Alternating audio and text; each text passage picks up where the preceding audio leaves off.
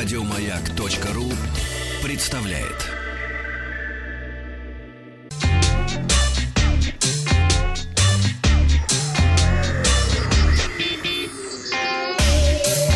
Страна транзистория. Доброе утро. Компания Meizu провела в Китае презентацию флагманских смартфонов, э, приуроченных к 15-летию компании.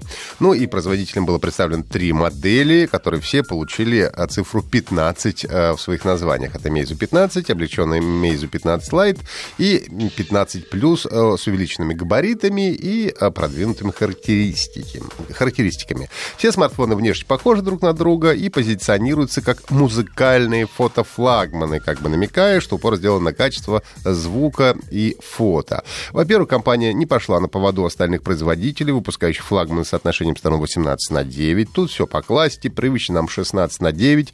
Никаких бровей в стиле 10-го айфона тоже вы здесь не найдете.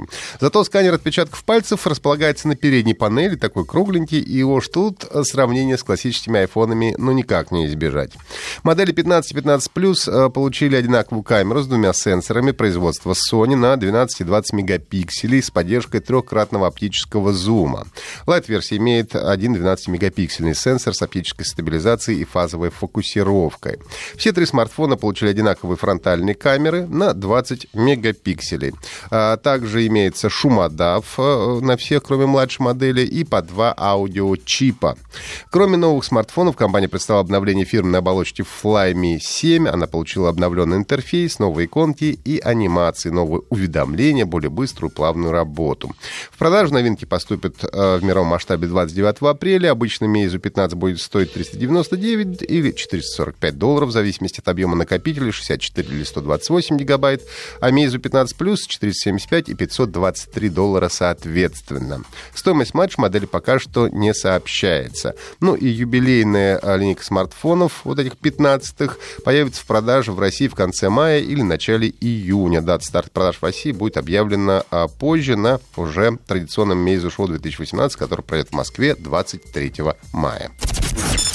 Совсем недавно Google прекратила предоставлять свою сеть сторонним приложениям для обхода блокировок. Но, несмотря на это, в ночь на 22 апреля Роскомнадзор направил операторам около 50 IP-адресов Google, которые те должны заблокировать.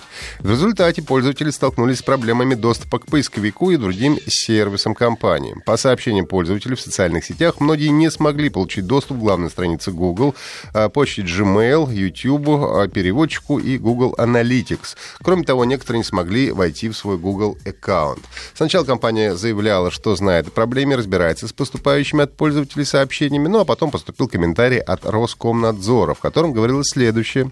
Google на сегодняшний день не удовлетворила требования Роскомнадзора и в нарушении вердикта суда продолжает позволять компании Telegram Messenger Limited Liability Partnership использовать свои IP-адреса для осуществления деятельности на территории России. В связи с этим Роскомнадзор внес в реестр запрещенной информации информации ряд IP-адресов Google, которые используются Telegram для осуществления деятельности в Российской Федерации. Вот как раз следующая э, новость будет полезна э, тем англичанам, которые приедут к нам из Англии на чемпионат мира по футболу. Сервис Яндекс Такси и онлайн-школа Sky Inc. объявили о запуске бесплатного курса английского языка для водителей в преддверии чемпионата мира по футболу FIFA 2018. Курс призван помочь выучить основные фразы, которые могут пригодиться в поездках с иностранцами. Например, водители научатся здороваться с пассажирами по-английски, объяснять где найти банкомат и спрашивать, нужно ли включить кондиционер. В конце курса можно будет пройти игровой тест, который поможет оценить полученные вами знания. Весь курс состоит из 9 коротких видеоуроков по полторы-две минуты каждый, рассчитанных на начинающих пользователей, изучающих язык с нуля. Все фразы проговариваются и сопровождаются субтитрами на английском и русском языках. Ну вот пример диалога. To the Sputnik Hotel, right? No.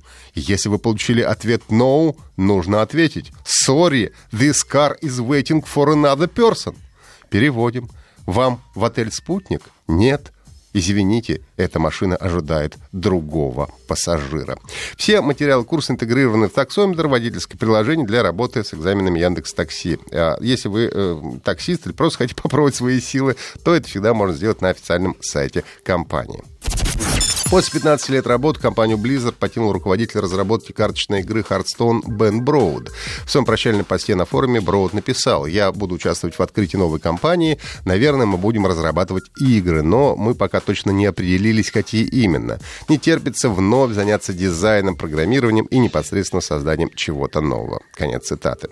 Тем временем а, Blizzard Entertainment опубликовали подробности а, об охоте на монстров. Это новый бесплатный режим для, игра... для одного игрока в Hearthstone. В режиме охоты на монстров игроки выбирают одного из четырех опытных охотников, каждый из которых обладает особой силой героя и может собирать уникальные сокровища. Игрокам предстоит отправиться вглубь ведьминого леса по следам ведьмы Хагаты и сразиться с группой боссов.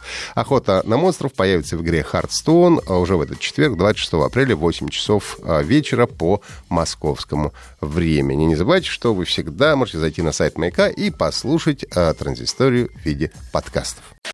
Еще больше подкастов на радиомаяк.ру